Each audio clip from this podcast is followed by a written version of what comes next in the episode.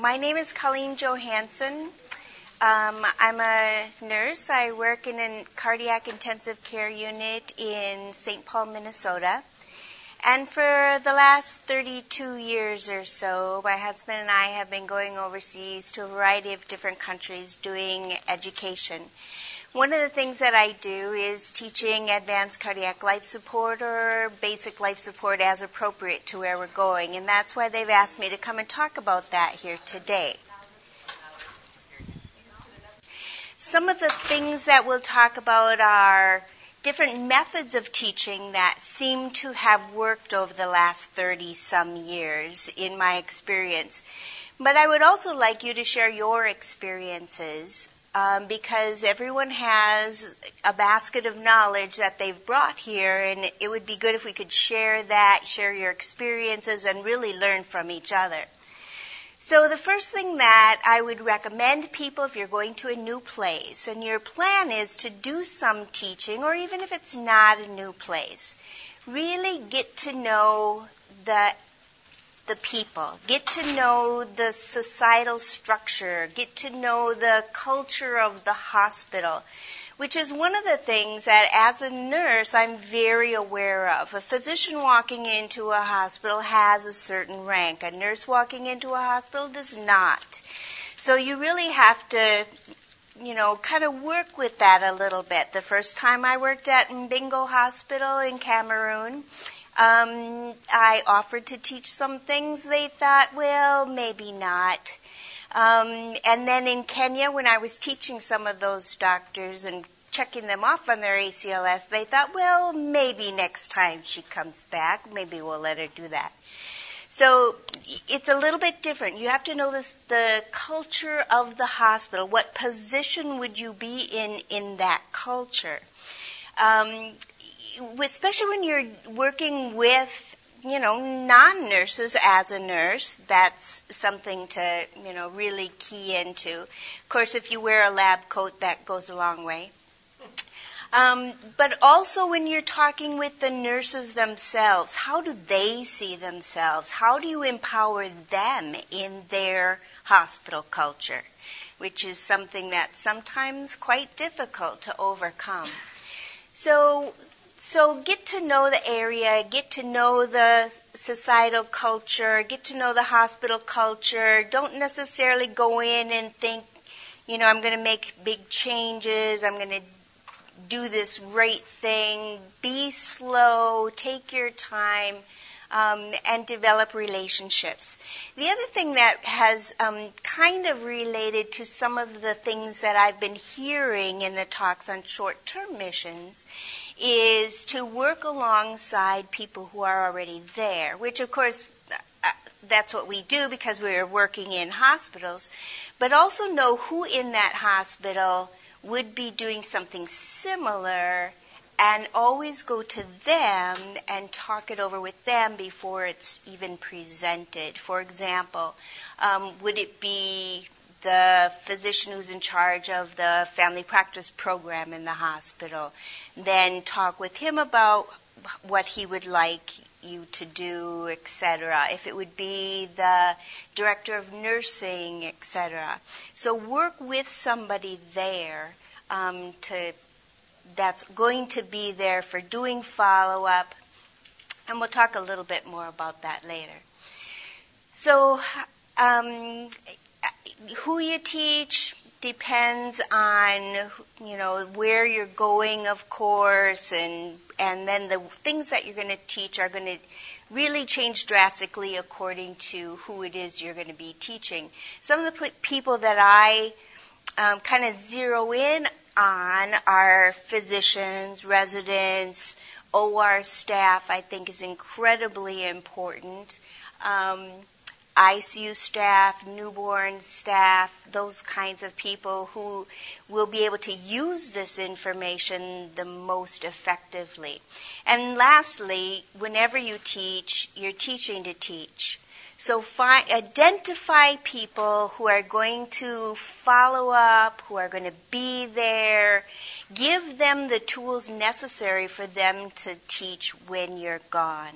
And that's true with any teaching that you're going to be doing overseas or any work that you're going to be doing overseas. You want to leave something behind that's going to be useful beyond just what you're telling people at the time. So I have been teaching, um, heading up the advanced cardiac life support portion of the CMDE conference, which alternates between Kenya and Thailand every year. This coming winter, it will be in Thailand. And so the people that I'm teaching at that location are um, missionary, physicians, nurses, dentists, um, etc., anyone who's interested in taking the course from a variety of different countries, they all come to this location for the course. So it's a it's a two week course with a variety of things. I work mostly in the pre-course ACLS, BLS, teach some rhythms and 12 lead interpretation kinds of things throughout the two weeks. But they come here to get their CME for the for the next two years. So there's a lot of good teaching that goes on there, and then they go back to their countries. When I'm in a small hospital where I'm going to be teaching with doctors and I'm going to be teaching with other staff, I like to do it separately. I, I, I, in the States, I'll have physicians in the class along with the nurses, etc. Um, but over there, because of the culture, I like to separate them out. Um, there's a real fear of saying the wrong answer or looking bad in in front of people. So if you do it colleague to colleague, it's a little bit easier for people to be participatory. So usually I'll do the physicians as a separate um, introduction in Kenya at Tenwek Hospital, um, in this particular year, it was staff physicians as well as medical officers um, in, in just kind of a large group. After, the last time I was at Tenwek, I did just the um, the residents in training uh, to try to get them through. But if you're going to be doing training, even if you know who it is you're going to be training, it really changes according to where you are and who you're going to be talking to. So, do, working with the nursing staff, it depends where they work. So are they in a high risk area? Are they working in an OR? Are they working in a newborn nursery? Are they working in a place where you can have a cardiac arrest with reversible causes? And that's the key. Not only that are they working in those areas, um, but you have to emphasize the part of ACLS that's within their control. So it's going to be things like um, looking for those reversible causes, looking for pre-arrest kinds of things, um, and in, with nursing students, I just stick with basic life support. Uh, um, I think that that's the most important part about ACLS to begin with. Um, but but it's more something that they could use even in their home because it covers the choking child and things like that. So what to teach? Assessing the needs of the group that you're going to be teaching. So what is it they're going to be coming across that might actually have something that you might be able to um, work with? The last time in Kenya, I got a group of nurses together to talk about who were doing education for nurses. And I asked them, what are your needs? What do you, what tools do you not have that you didn't know you would need when you got here? And the number one thing was how to teach critical thinking. In many of these countries, their educational system is based on memorization. So they get a list of things, they memorize. It's totally different from where we're coming from. So, so doing assessments, doing predictive thoughts about where is that taking this patient is kind of out of the realm of their of their previous education.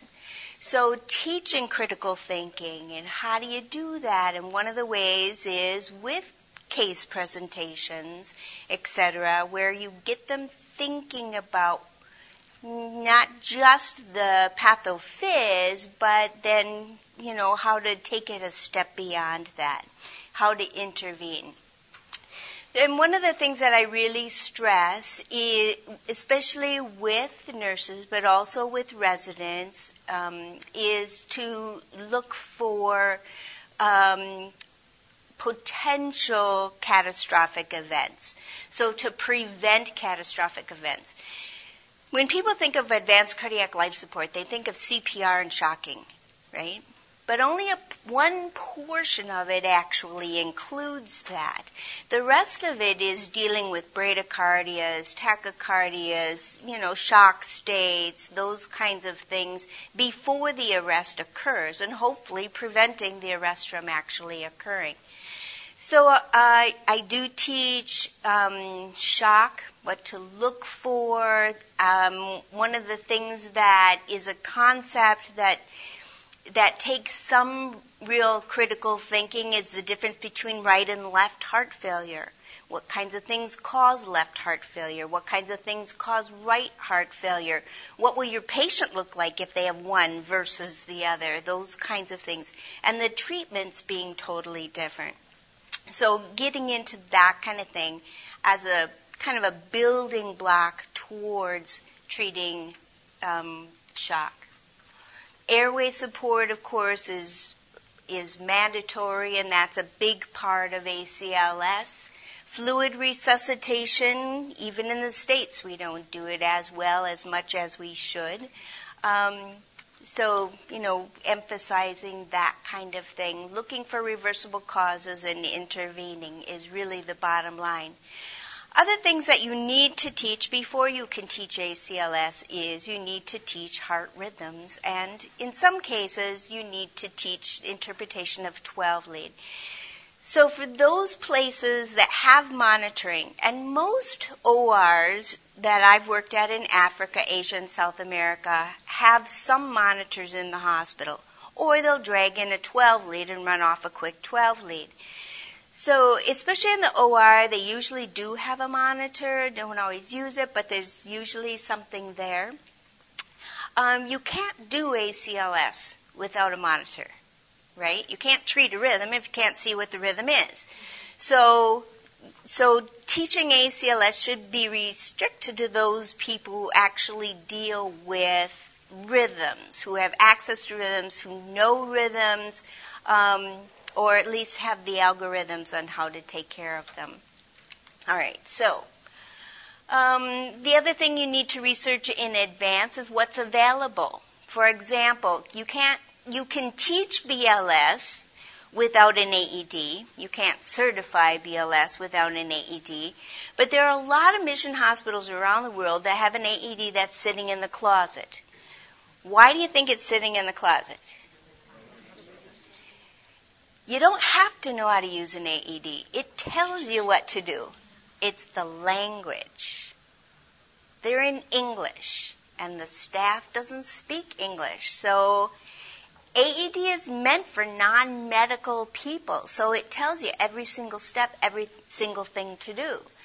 But if you don't understand what it's telling you to do, it's not going to be very useful. So there are ways to work around that. Uh, what kind of drugs do they have in their formulary? What's available? Um, working together with um, head nurse in the ICU, putting together a crash cart for the first time. You know, what kinds of things do you need on it? What do you need to have available? Because when they need to get a medication, that's in another building. You know, it might not even be open or available. So having things to treat an emergency when the emergency arises. Um, as I mentioned, AED, Some AEDs you can actually see the rhythm on, some you can't. So whether it can be used for ACLS depends on whether or not there's actually a rhythm that shows on the AED. Um, do they have a ventilator? If you don't have a ventilator, you're not going to intubate, or you're not going to intubate um, for a long term anyway. You can beg for a while, but that's only going to last for just so long. Um, do they even have an ambu bag? You don't need an ambu bag. It's nice to have. Um, but what is actually better is if you just have the mask, because most people don't know how to use an ambu, so or they don't know how to use it correctly. So a better thing is to just take the mask off of it, hold the mask on the face, and blow into the mask. It gives you some protection it gives you a good tight seal. Um, so that actually works better. It's much more effective than trying to use a, an ambu bag if you're not used to doing that on a daily basis. What labs are available? Yes, sir. Do you find that culturally acceptable? I do. Um,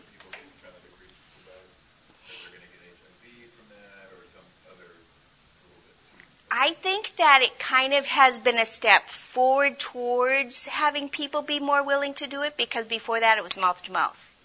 And no way they were going to do mouth to mouth. And, and, you know, that's okay. That's their choice.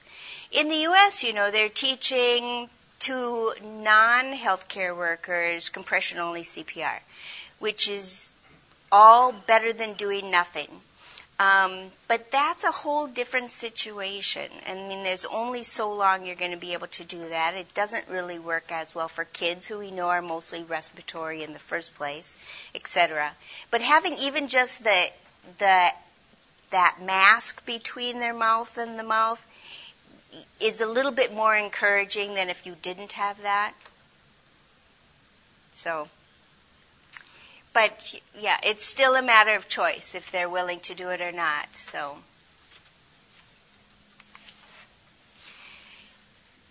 I harp a lot on reversible causes, of course, because you can't, you know, once you get return of spontaneous circulation, get them to the cath lab and start your hypothermia and, you know, do PCI, etc.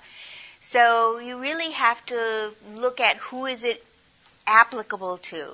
And if you think about it, in a lot of cases, it's going to be things like pulseless electrical activity. It's going to be electrolyte imbalance. It's going to be a drug overdose. It's going to be maybe even a drug overdose that caused from our giving too much opiates to somebody who's crying in pain. It, but those that's okay. Those are going to be the reversible things that we're going to come across. It's not going to be, you know, the VFib arrest in most cases, and you know that's a whole nother um, story. But as I mentioned, the most important thing in ACLS is BLS. So if you can teach good BLS, um, that has the most research behind increased patient survival. All of the drugs and things that we throw in have not been proven to be effective. I mean, there there are things we do. It gives us something to do in that that in between the two minutes of shocking, etc. Keep, keeps us busy, but it but they're not actually proven to be effective. So, is the cause of the arrest reversible? Is the um, is there an AED available or a defibrillator available? All kind of comes into that package. So again, the first emphasis is on really recognizing pre-arrest states.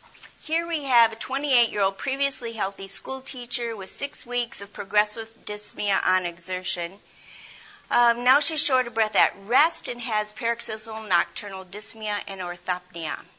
So for those non alphabetized people, she's having trouble breathing.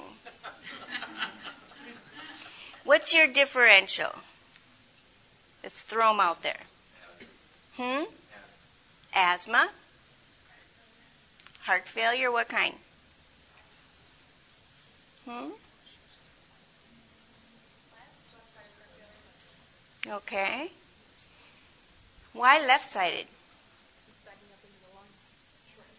Okay. Okay. What if I said she had a child seven weeks ago? Okay. so cardiomyopathy. She's in distress. What do you want to do? How? Okay, what are you going to do? What about it? Okay, so you want to know what her sats are. We don't have a sat monitor. It didn't work anyway. There was one, but it didn't work.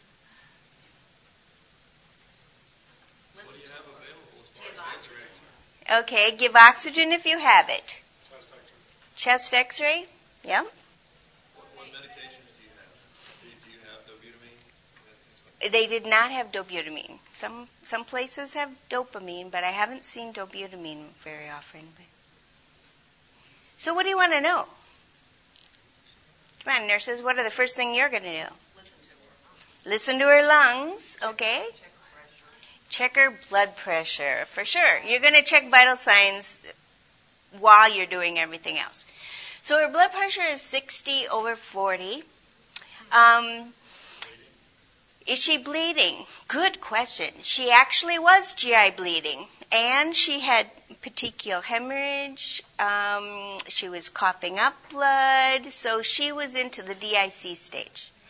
So, so we're we've got multi-system problems going on. give her fluids. Give her fluids, absolutely. Um, they didn't have any kind of machine to give fluid, so I had to stand there and squeeze it, you know, for it, for quite a while. Um, but it, the other thing is, okay, so her lungs are wet, but we're giving her fluids. How do we know when enough is enough and too much is too much? No. But that's not a bad question. How can we check central venous pressure without invasive lines? Hmm? Ultrasound. Look at the IVC. If you look at the IVC with echo, you can calculate the amount of fluid. It's a very simple thing to do. Um, you can calculate according to does it collapse with with respiration, and then give enough volume until you can see that that might become a problem. So you want to increase our right-sided pressures enough without impinging on her left-sided pressures. So so you want to get her CVP approximately up to what? Or not go over what? At what point does it start to become a problem?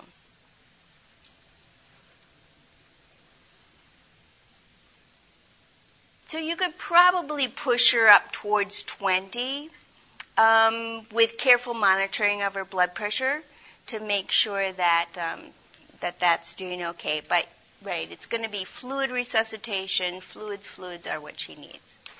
Okay, Use of the appropriate technology, find out what they have. This is actually the first monitored patient at the Shell Hospital in Ecuador, where we brought some monitors down. And then it's not enough to just bring machinery. You got to teach people how to use it. You have to make sure that there's biomedical people there or available somehow to maintain it. Because once you send a piece of equipment somewhere, it's yours for life. You are responsible for it for life. And you will hear about it anytime something doesn't go quite right with it. So, anyway, um, use of available technology. I mentioned rhythm identification, extremely important in in some of these uh, pre-arrest kinds of states. So, what do you think? Can any of you see this one?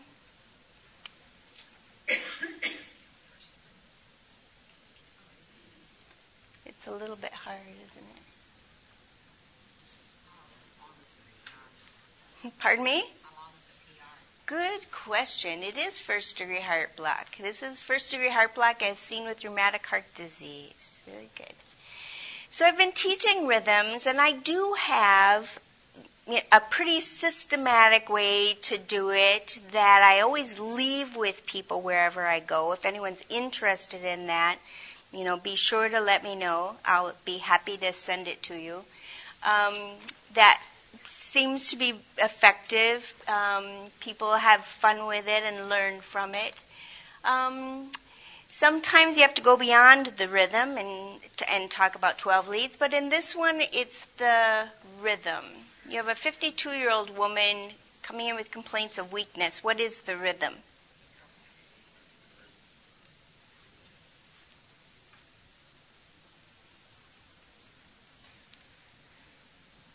Okay, so I heard one over here. Okay. It is fast. That's for sure. Okay, this is my method for this part of the method for doing rhythms. First thing is fast, slow, or normal. If there are less than three big boxes between the R waves, it's a tachycardia right? Because three would be 100. So if they're less than three, it's a tachycardia. If there's more than five, it's a bradycardia. So fast, slow, or normal, it's fast. Regular or irregular? Irregular. Everyone agree? Okay, that kind of limits it. Next thing is look for the P waves. Is there a P for every QRS and a QRS for every P wave? No.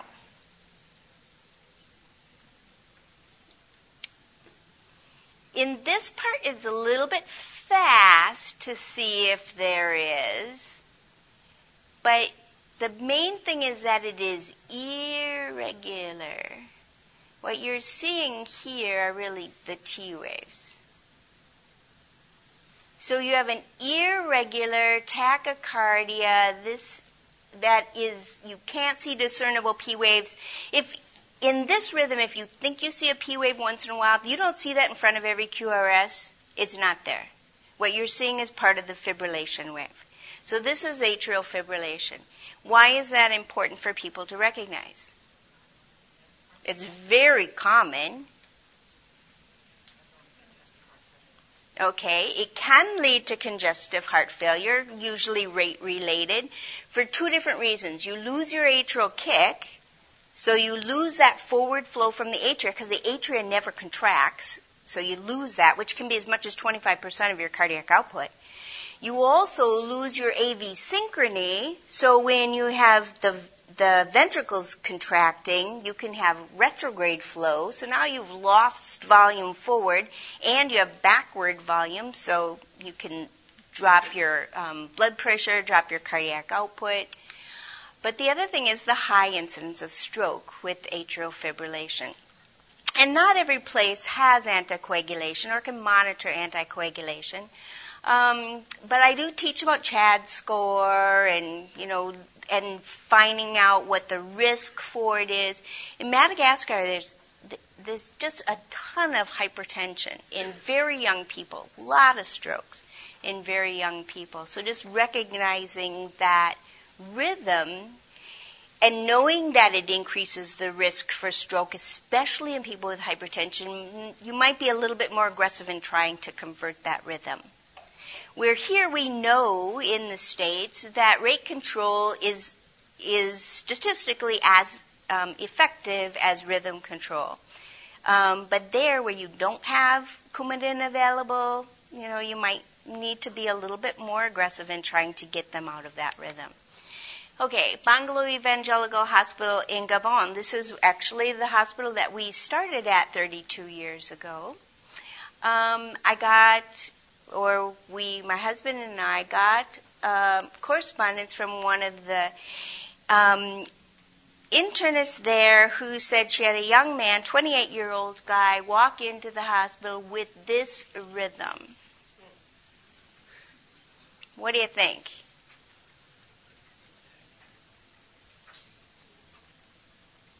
Okay, I heard V-tach. How do you know?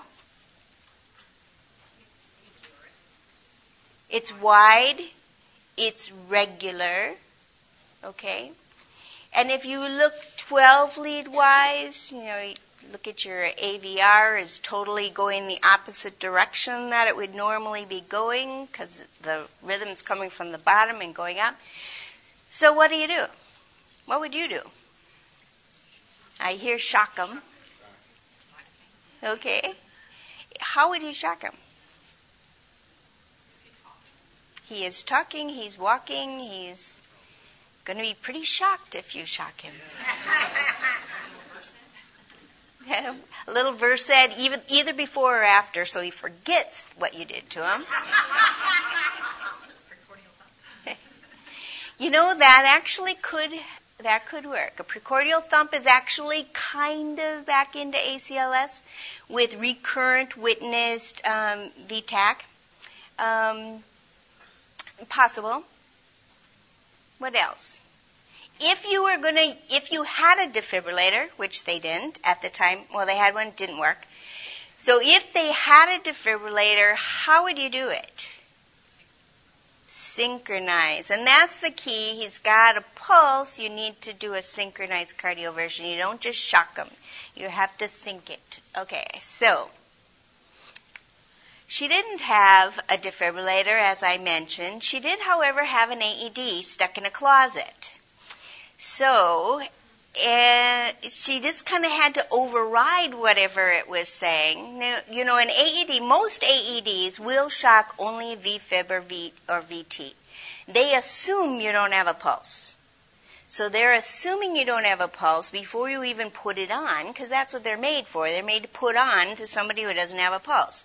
So it was what she had, it's what she used. Anything on the post AED cardioversion here that is of note? Yeah, which is not uncommon post uh, VT cardioversion, but yes, there there are some ST segment elevations. Anything else? Anybody?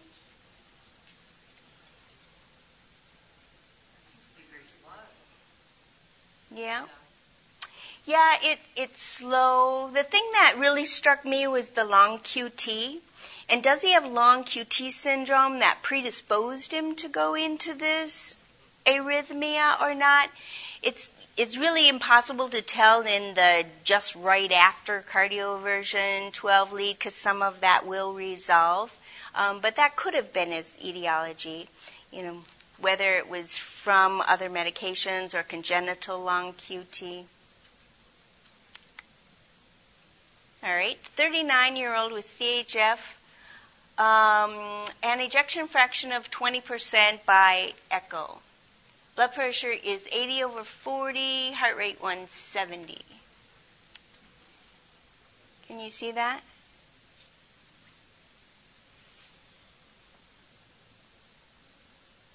What's the rhythm? Hmm?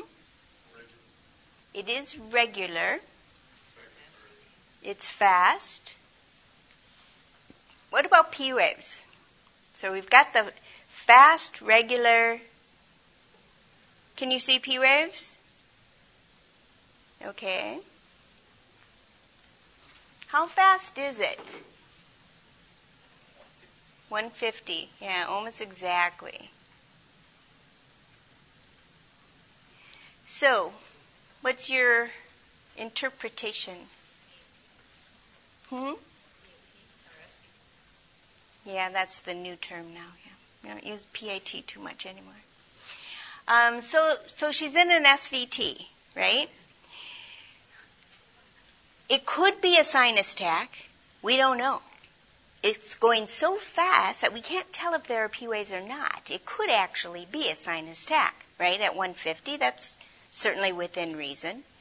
Um, could be a junctional tach, could be a reentrant tachycardia, which whenever they're talking about SVT, that's usually what they're referring to is that reentrant tachycardia, where ventricular depolarization will cause an atrial depolarization, which causes a ventricular depolarization, and it's stuck in this loop around the AV node, and the sinus node is totally left out of the picture.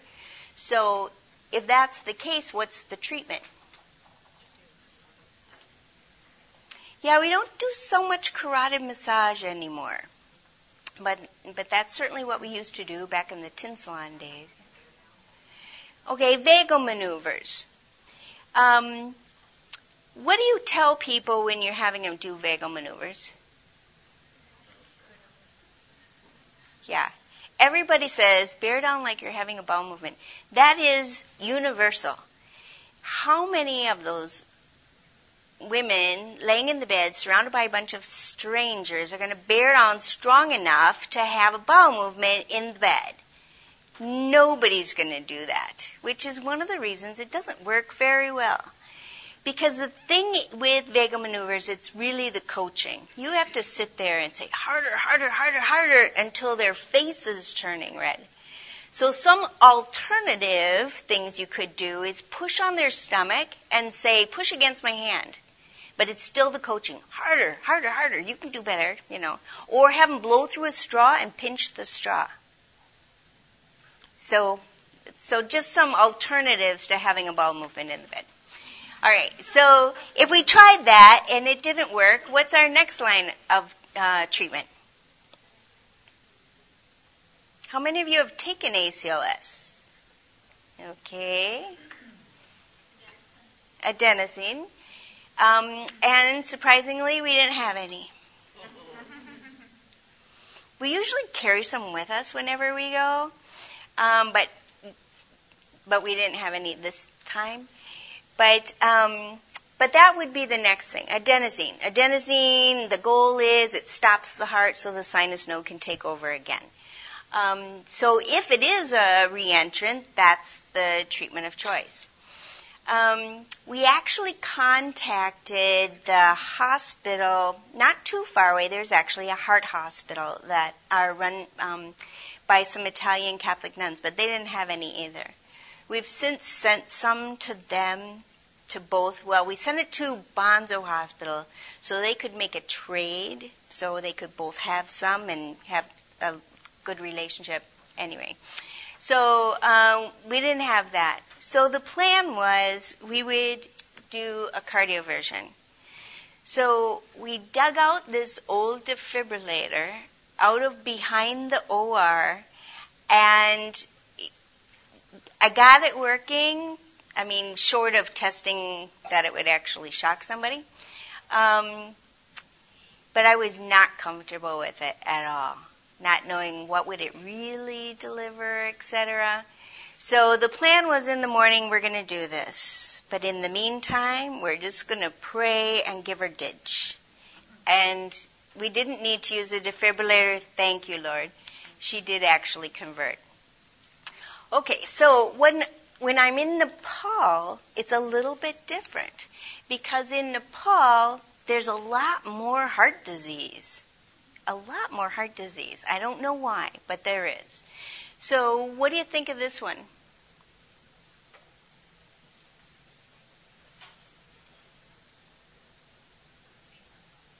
Hmm? What's the rhythm? Fast, slow, or normal? Are there more than five boxes between? One, two, three. Nope, not quite.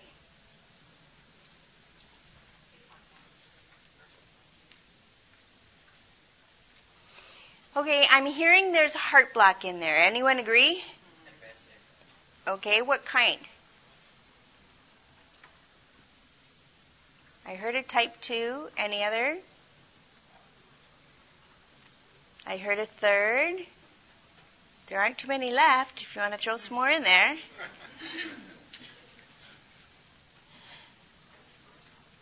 All right.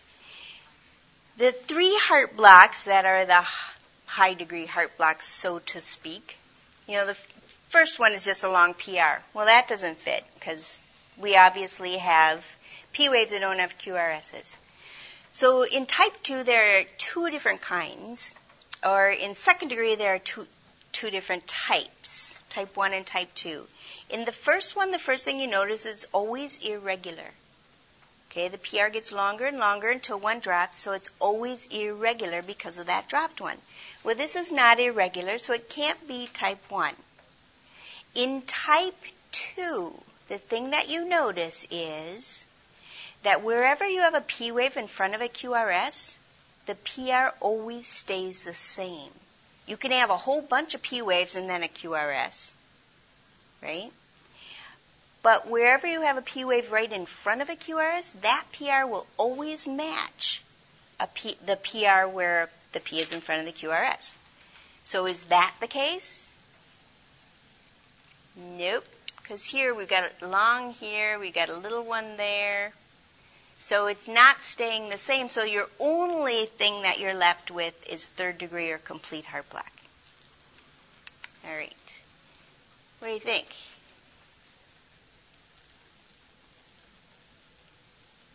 Now we're beyond rhythm.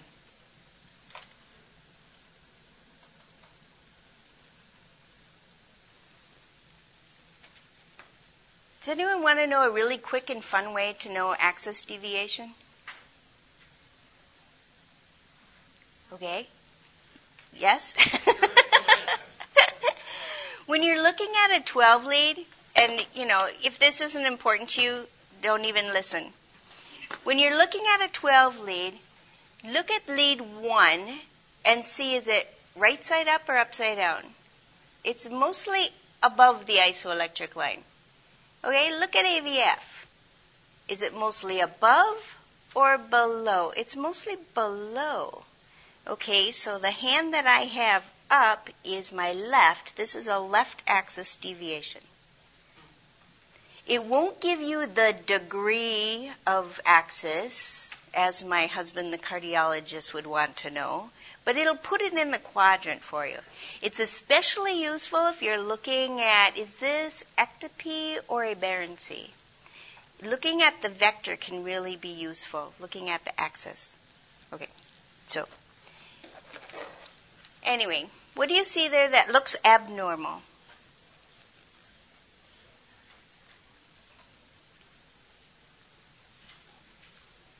And the thumb thing works for all four vectors, of course.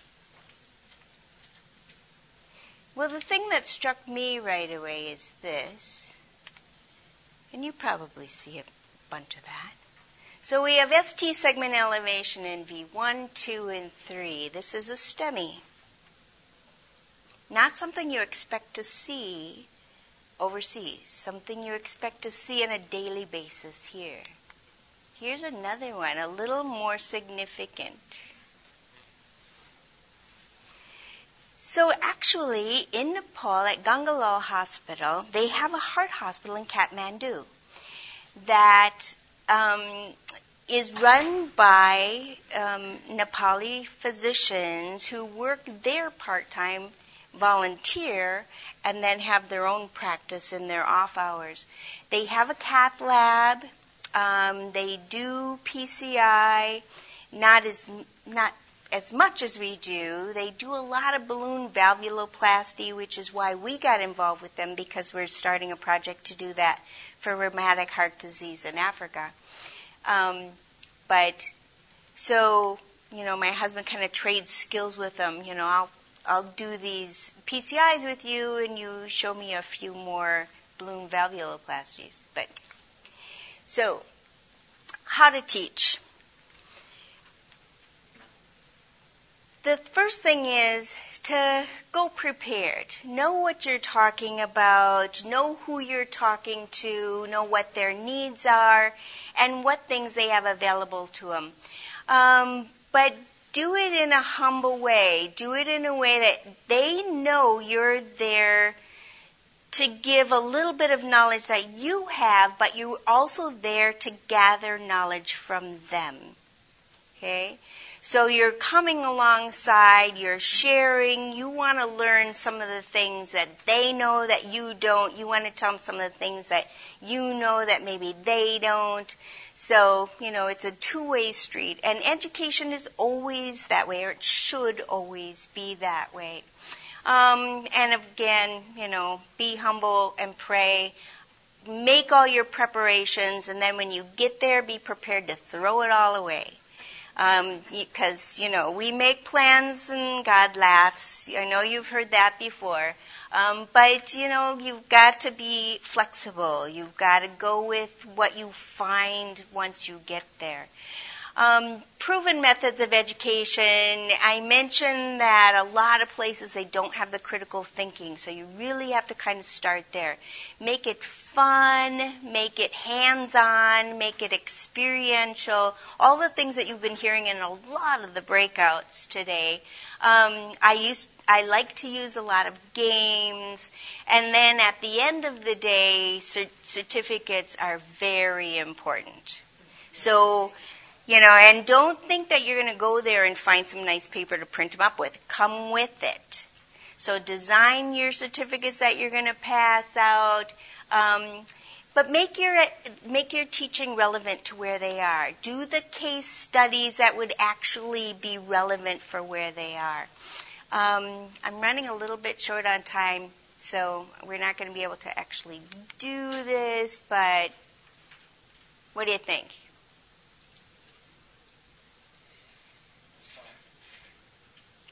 Okay. Um, I can kind of see that a little bit. It's not quite enough difference in the height um, to qualify for the torsades and, and or polymorphic VTach. Torsades, you have to have long QT before the event, but certainly it is ventricular tachycardia. Um, Post cardioversion, this is significant for Yeah, he's got those funny ST segment elevations and loopy T waves. That's Brugada syndrome. I only put that in because it's specific to an area. If you're teaching in Southeast Asia or if you're working in the U.S. with um, an immigrant population, this might be something that would be important. But if you're in the middle of Africa, it's probably not going to be as pertinent to them. So find out what's there that could actually be useful.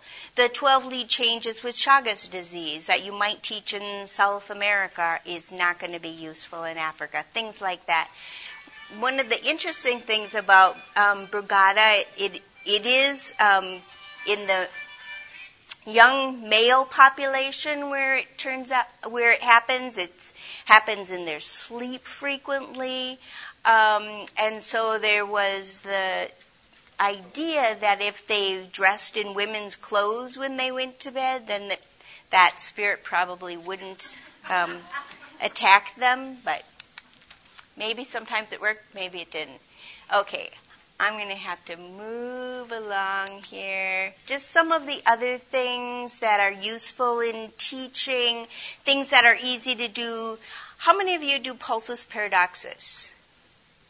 How many of you know what that is? You probably have to be over 40. Okay, so it's a way to actually assess cardiac tamponade um, by using a simple blood pressure cuff and a stethoscope. And all you have to do is you check the blood pressure, and you know how the sounds will come and go, come and go, come and go, come and go, and then they'll leave for a little while, and then they'll come back again? Well, that difference between where you lose the sound to where it comes back again, if it's greater than 10 millimeters of mercury, that's significant. So it's something simple that anyone can do at the bedside. You know, if, if the, your nurses are trying to decide, well, should I call them to do the echo in the middle of the night? You could just have them check that and see you know, what that number is. Other things can make the number high, like advanced pregnancy, things that um, will change your inner thoracic pressures, but it's just a quick little thing to teach people. Um, electrical alternans, where the QRSs get taller and shorter, also associated with tamponade, but we're going to move right along. Okay. Well, we can do this one. It's fun. 20 year old woman with chest pain for two weeks. What do you see? Okay, how do you know?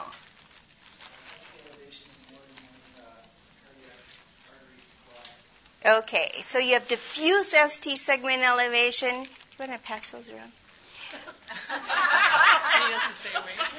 yeah. Yeah, yeah. Well, normally I do this as a game and I throw them out as people make answers to the questions, but we really don't have time to do that. But okay, so pericarditis, ST segment elevation that doesn't follow the path of a coronary artery. It's just kind of all over the place, no reciprocal changes. The other thing that I wanted you to notice is the PR segment depression. When you see PR segment depression or the PR that goes below the isoelectric line, it's pericardial injury or disease. Always, always, always. Can be post open heart. Um, but if you ever see that, it's really a cool thing to um, bring to someone's attention that this is probably what's going on. Okay. So I spoke about certificates. So I've designed a few certificates over the years in areas where I'm teaching ACLS for ACLS and actually get permission from the American Heart Association to do that and pass out cards. I will do that, but only if it's appropriate. For example, at the CMDE conference where I teach ACLS, it's for certification so that when those um, docs or dentists are uh, stateside and they want to work for a while, they have to have current um, certification, so that's what we provide for them. In some of their countries, they're required to have current certification, so that's what we're done. But then we run through the whole system. We don't take any shortcuts. Um, they have to pass exactly the same kinds of tests. Um, but if I'm not doing it for cards, if I'm not doing it for American Heart, I make sure that I uh, bring out enough fancy paper to make beautiful certificates that I can put their name on, the name of the hospital where the class was, you know, all that kind of stuff to make it really official so they're hanging up in their homes. Um, but everybody loves those certificates. It's just really fun for them to have. So. Okay, so why teach? That's the final question. Why teach this advanced cardiac life support in a in an area of the of the world that doesn't have all this stuff? Well, it's not just for the people whose lives you directly affect, and there have been many um, that we find out about later. For example, in Madagascar, shortly after I did BLS for um, for the nurses there, they resuscitated two babies um, post C-section who they would not have resuscitated previously. There is a sense in many places, even amongst Christians, of fatalism, um, because in so many areas there's so little they can do. Um, so it just kind of becomes the norm that a certain percentage of these babies are going to die. Um, and that it doesn't have to happen. And so that was one case. Another one was a woman who went into a PEA arrest, pulseless electrical activity arrest, um, during a C-section.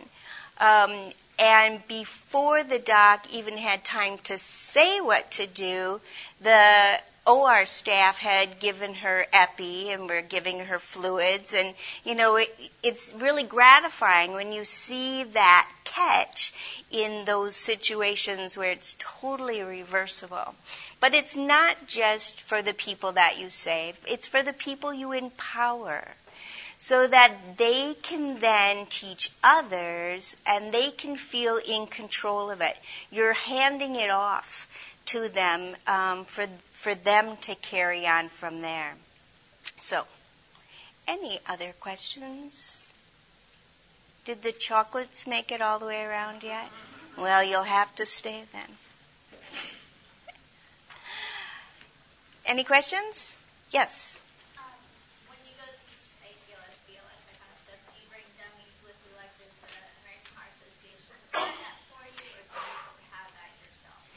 Yeah, they don't provide anything. I have these. Um, you I had them on another picture. Oh, here you can see some. I have inflatable mannequins so that they can fit in the suitcase really well, and that's the best way to do. it. You can buy them um, through any of the places that um, distribute AHA equipment, and they're the ones that are made for people who do do it at home, so it comes with a CD that you play on the television. I think it's called Friends and Family. Um, and it's a box and it has just the inflatable mannequin in it and a little booklet and stuff. So I just um, buy those.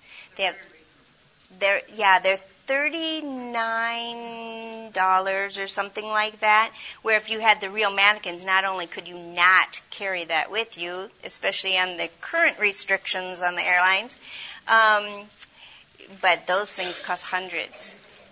So, and then you know I can leave some too in places. So that's the other thing. You know how hospitals always, you know, AMBU is a one-time thing, and you just throw them away when everyone's discharged.